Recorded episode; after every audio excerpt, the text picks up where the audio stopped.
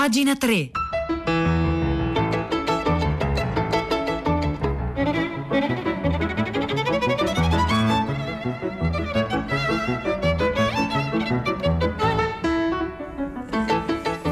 Le 9 e un minuto, buongiorno da Vittorio Giacopini, ben trovati all'ascolto di pagina 3, la cultura nei giornali, sul web nelle riviste. E oggi cominciamo da dove eravamo rimasti ieri, Imagine, John Lennon, la eh, famosa canzone che diventa anche il pretesto, il filo conduttore di un'interessante intervista che oggi si trova sulle pagine di Repubblica, intervista realizzata da Enrico Franceschina Franceschini a Rob Hopkins, un ecologista ehm, eh, britannico che è anche il pioniere, noto come il pioniere dei borghi ecosostenibili. Questo attivista per il clima ha pubblicato recentemente un libro in Inghilterra che è stato appena tradotto in italiano dove torna appunto il L'invito di John Lennon, immagina se, puntini, puntini di sospensione, immagina se lo pubblica chiare lettere e in questa intervista a Franceschini Rob Hopkins spiega tutta questione fatta di immaginazione, quella di immaginare un mondo diverso,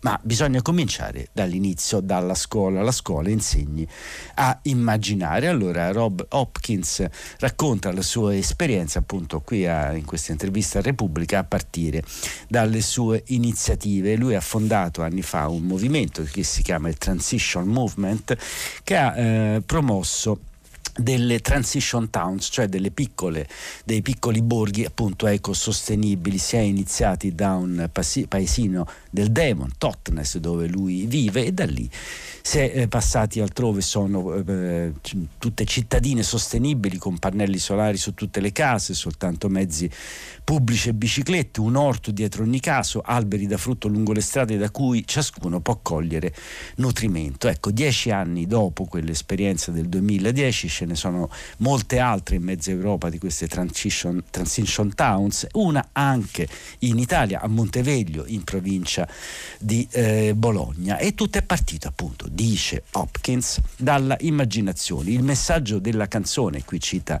direttamente Lennon, mi è sempre piaciuta, ma in realtà l'ispirazione per questo titolo mi è venuto da un, una frase di una celebre saggista e attivista canadese, ovvero Naomi Klein, il cambiamento climatico è un fallimento dell'immaginazione, aveva scritto la Klein, e dice Hopkins esattamente, ho pensato che servirebbe un'iniezione di fantasia per reinventare il mondo e nel mio libro suggerisco come alimentarla a partire anche appunto da queste iniziative, borghi sostenibili, borghi autosostenibili, eh, sugge- alimentare, immaginare il mondo, avere un sogno, dice Franceschini, come, ci, come diceva Martin Luther King, esattamente uno dei problemi del mondo d'oggi è che non ci sono politici capaci di farci sognare, leader come King oppure come Bob Kennedy in grado di entusiasmare con un pensiero radicalmente eh, nuovo. Se questa transizione, questa transizione ecologica e immaginativa fosse già avvenuta, in qualche modo forse non avremmo avuto la pandemia, così almeno chiede Franceschini, come minimo. Dice Hopkins avremmo potuto affrontarla meglio, non era difficile immaginare che la continua violazione della natura da parte dell'uomo avrebbe provocato una pandemia come il Covid-19, anche perché era già successo in precedenza qualcosa del genere e succederà di nuovo. Insomma, bisogna pensare a qualcosa di nuovo. C'è qualche progresso, Greta Thunberg, Extinction Rebellion, ma ci sono anche dei segnali molto negativi, per esempio pensare che tantissimi americani, la metà degli americani abbiano votato per Trump, per Trump e quindi per il suo messaggio antiambientalista da, da, pensare che cosa bisogna fare. Allora qua Hopkins in questa eh, chiacchierata prima risponde insomma in modo un po' generico e poi va più nel concreto perché dice sicuramente c'è bisogno nel mondo di più desiderio. Quando Neil Armstrong andò sulla Luna il mondo era pronto perché i politici come Kennedy, la letteratura e il cinema avevano già suscitato una voglia di spazio. Adesso servirebbe un atto di storytelling, una migliore e diversa narrativa, insomma una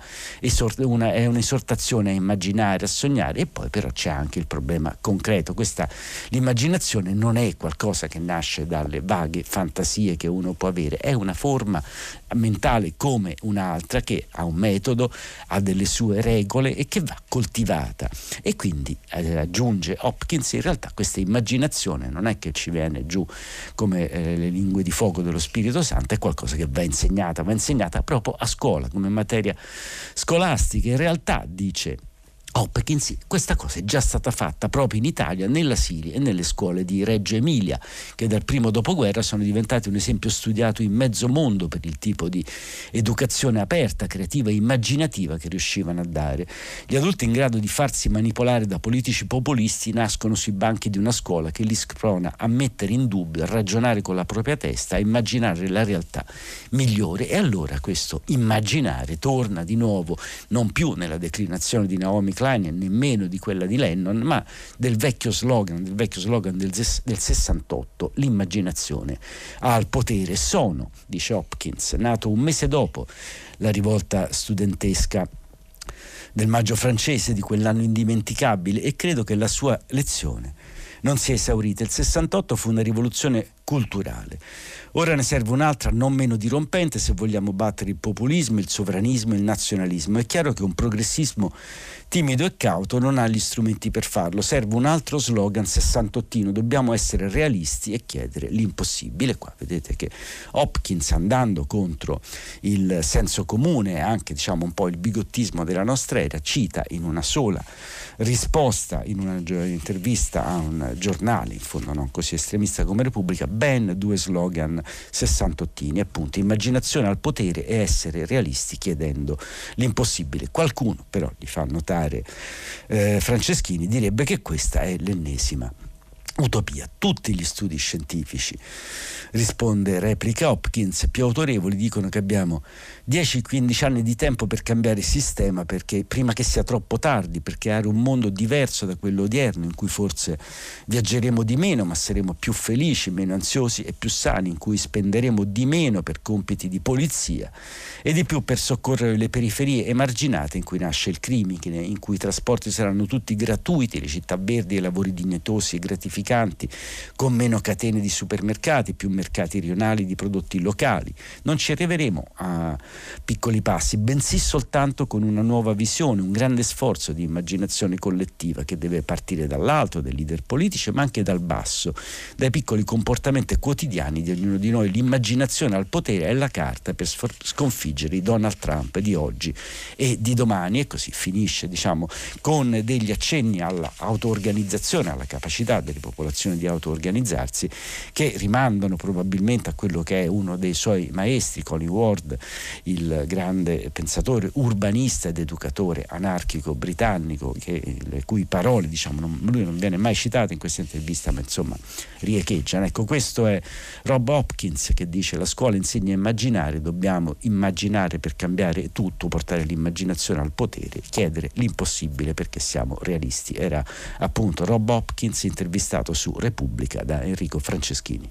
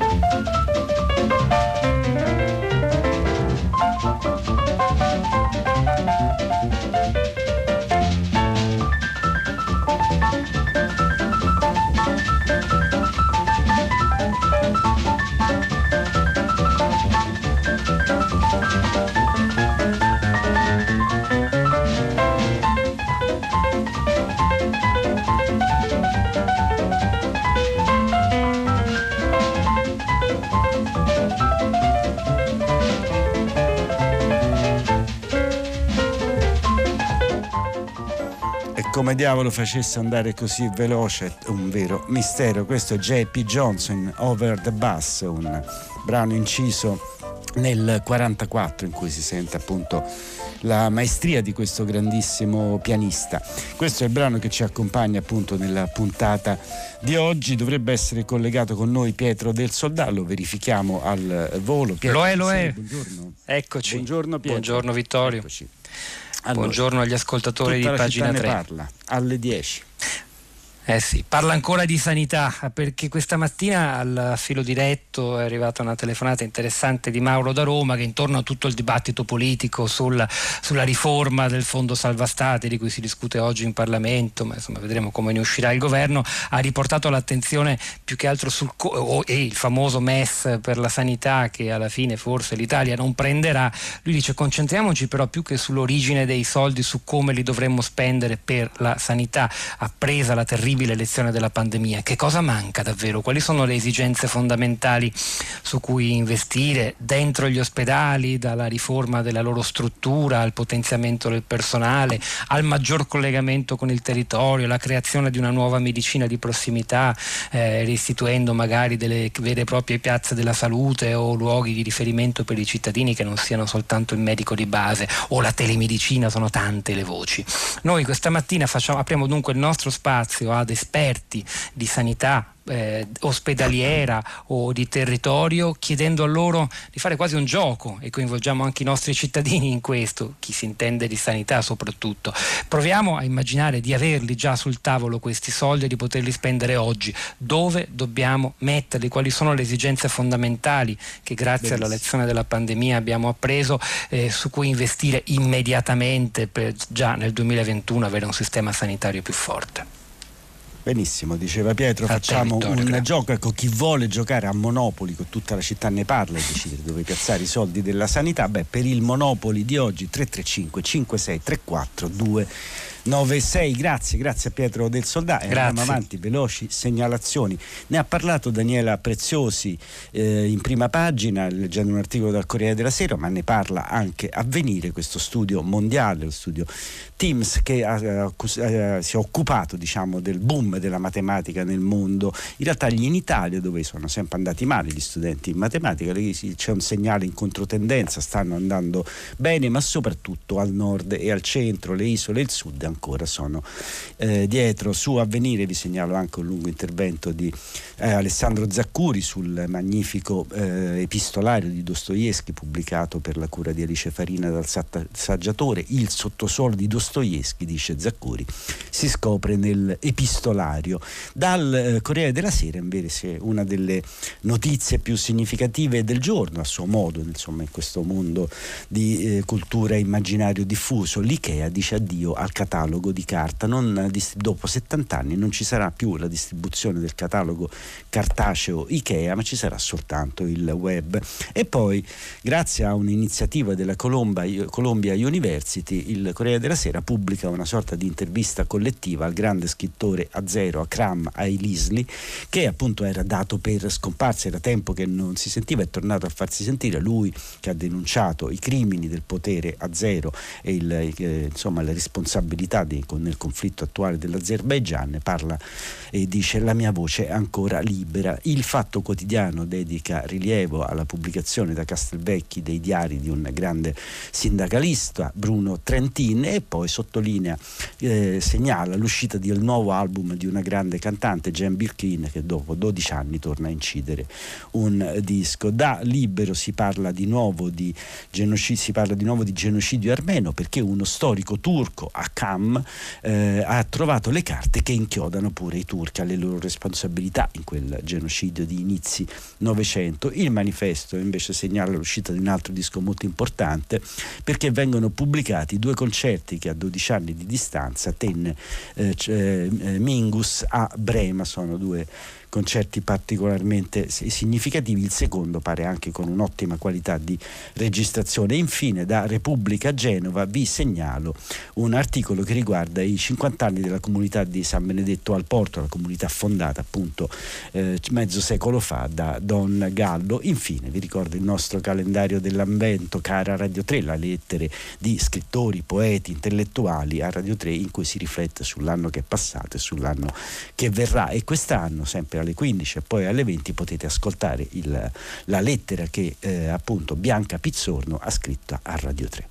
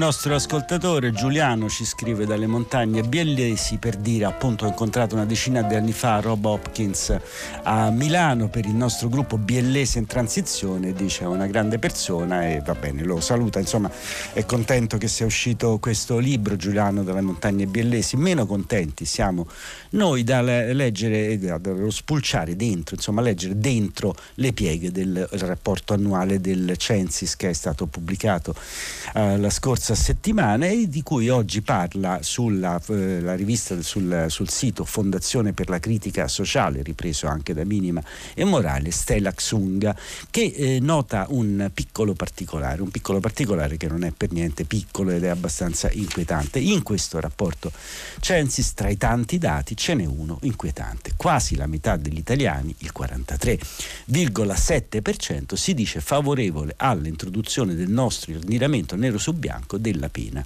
di morte. E questo è particolarmente paradossale, dice eh, Stella Xunga, proprio in un paese come l'Italia, che è stato il primo paese del mondo ad abolire la pena di morte e a convincere le potenze mondiali a seguire questo esempio. È un dato particolarmente significativo per quanto riguarda i più giovani, perché questa percentuale eh, media nazionale del 43,7% sale di un punto percentuale al 44,7% tra i giovani compresi tra i 18 e i 34 anni e dice Stella Xunga questa cosa sconvolge soprattutto perché dobbiamo pensare che appunto il grande propugnatore dell'abolizione della pena di morte è un italiano, Cesare Beccaria, ed era un giovane. Perché, e questo non è molto noto, quando scrisse dei delitti e delle pene, Cesare Beccaria non era un vetusto eh, vate delle lettere, ma era un giovane marchese di 26 anni, era imbevuto dell'umanitarismo e della filosofia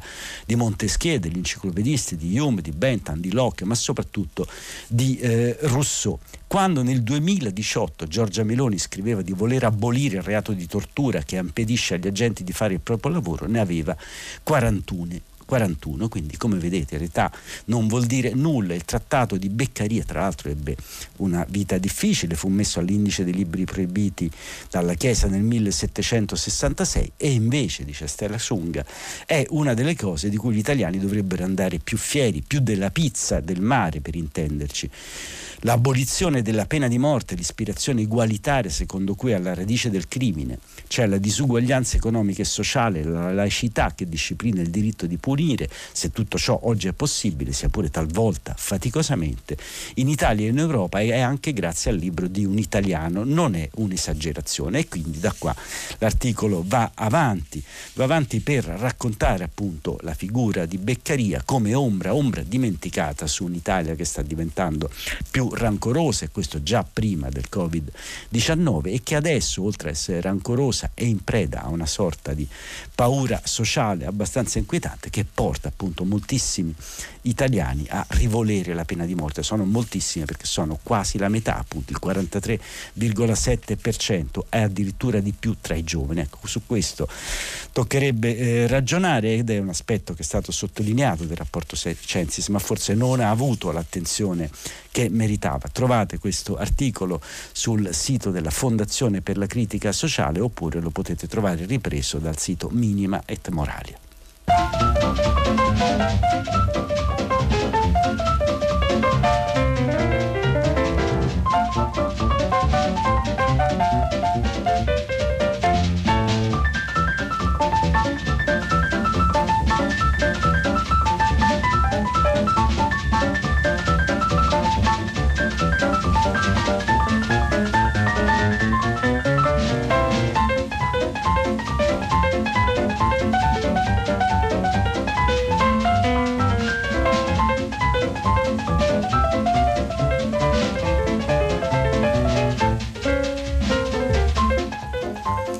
Sono gli alieni, l'artista che forse crea i monoliti, perché appunto di questi misteriosi monoliti che stanno apparendo un po' ovunque nel mondo negli ultimi tempi, scrive Irene Soave sulle pagine del Corriere della Sera. L'apparizione più recente del monolite è stata domenica su una spiaggia dell'isola di White, le sue facce metalliche brillavano nell'alba, era una presenza magica, ha detto ai giornali un abitante dell'isola che si chiama Alicia Fishwick, che lo ha fotografato e messo su Instagram della incredulità generale. Il mistero di questi monoliti fa discutere da un po' di settimane, dal 18 novembre in particolare, quando il primo un obelisco triangolare in metallo in stile 2001 Odissea nello spazio è stato avvistato. Un artista messicano pubblica foto e video che sembrano rivendicarlo, ma restano dubbi.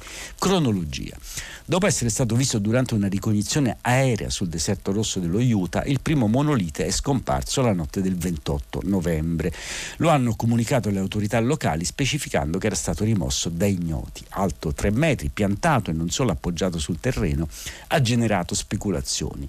Tra le certezze che fosse lì dal 2016, lo dicono gli archivi di Google Art, ma le autorità hanno voluto specificare che i rivetti con cui le facce sono saldate sono di eh, produzione umana, una specifica che sembrerebbe banale, ma invece no, perché il dubbio è che potrebbero anche essere stati gli alieni, gli extraterrestri. Poi il primo dicembre compare in Romania, nei Carpazi, un altro monolite di 4 metri. Il 2 dicembre ne spunta un terzo a Tascadero, sulla Route 101 tra San Francisco e Los Angeles. E il 5 dicembre a Udehorn, nei Paesi Bassi, un quarto, tutti spariti in otto tempo. E domenica sull'isola di White, quindi sono 5-6 monoliti apparsi in posti molto lontani della Terra. Scartati gli alieni, eliminati altri monoliti difformi spuntati in questi giorni, l'ipotesi più considerata è un'installazione artistica simile alle opere paradossali di Cattelano o di Banksy. Non sembra difficile che i monoliti vengano, ma sembra difficile che i monoliti vengano da loro che lavorano su iconografie più realistiche, ipotizza lo storico dell'arte Vincenzo Trione. Più facile, speculano, speculano alcune riviste di settore, che si tratti del minimalista John McCracken, già autore di sculture simili, o di una land artist Petesha Lefanavk, ma nessuno di loro li rivendica, sembra farlo da qui cinque giorni invece Mattimo, fondatore del collettivo messicano The Most Famous Artist, posto su Instagram foto di monoliti per qualche ora e ne ha venduto repliche nel suo sito a 45 mila dollari. Chi ha provato a comprarli però non ci è riusciti. Risponde con sarcasmo ai giornalisti che gli chiedono se si attribuisce l'idea, compresi noi a cui tocca un laconico, potreste essere sulla pista giusta e a un reporter di Fox News ha giurato in Utah sono di sicuro stati gli alieni. Non conferma mai di aver avuto un ruolo nella comparsa dei monoliti, ma anche il suo Instagram, dove guadagna da ieri mille seguaci l'ora e mette alla berlina i media, somiglia un po' a una performance beffarda. Insomma, forse questa è la pista. Sta di fatto che come diavolo fa Mattimo dal Messico a spostarsi così rapidamente nel mondo e far creare questi monoliti, forse c'è qualcuno che lo aiuta, ci deve essere una internazionale di costruttori di monoliti anonimi e a durata variabile, oppure sono gli alieni che mi sembrerebbe comunque l'ipotesi più ragionevole, più razionale, ma insomma è una questione di immaginazione, come direbbe Rob Hopkins. Comunque la storia ve la racconta Irene Soave sulle pagine del Corriere della Sera. E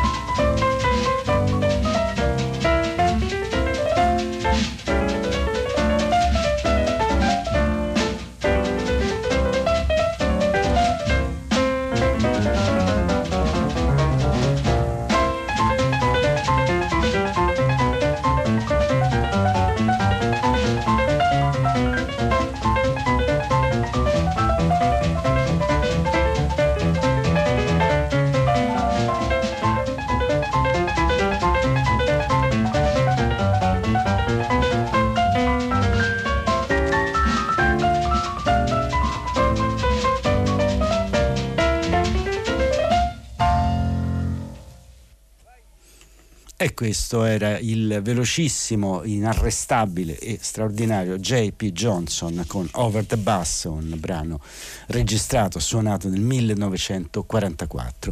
E concludiamo mentre continuano ad arrivare alcuni messaggi sulla pena di morte, ma anche un messaggio che sottolinea come sia una vera grande, una grande artista, Jane Birkin.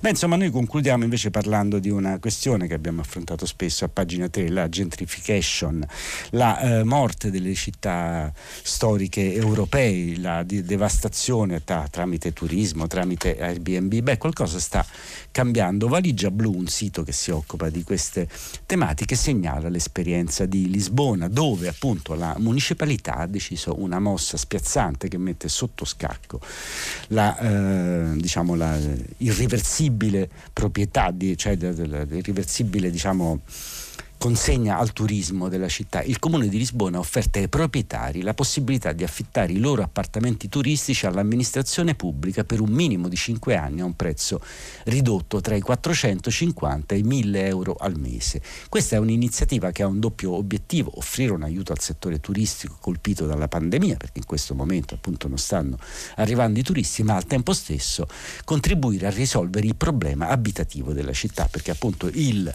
comune potrebbe prendere in affitto questi appartamenti che non finirebbero più nel circuito di Airbnb anche quando dopo sarà finita la eh, pandemia e rilanciare, rilanciare, riportare le persone a vivere al centro della città. E sarebbe un modo appunto per bloccare questa eh, tendenza e che questa iniziativa del comune di Lisbona è pioneristica, ma in realtà eh, qualcuno sta cominciando a seguire la tendenza, anche perché appunto la pandemia ha creato un crollo molto eh, grave diciamo, degli affitti delle case vacanza. A, a, Lisbona, ad esempio, le prenotazioni sono crollate del 76%, ad Amsterdam del 75%, a Parigi del 74%, quindi tu, bisogna reimmaginare, anche qua di nuovo la parola chiave è immaginazione, bisogna reimmaginare un mondo e anche delle città che siano eh, a prova di turismo e che possano garantire appunto anche che eh, si ripopolino i centri storici. Come funziona? Il comune affitta per un minimo di 5 anni e per un massimo di 1000 euro al mese gli appartamenti, poi si occupa di trovare gli inquilini e subaffitta le case a una tariffa agevolata che corrisponde a un terzo del reddito netto della famiglia che ci vivrà. È possibile che questo possa essere conveniente sicuramente per chi andrà a abitare in quelle case, ma potrebbe essere conveniente anche per i proprietari.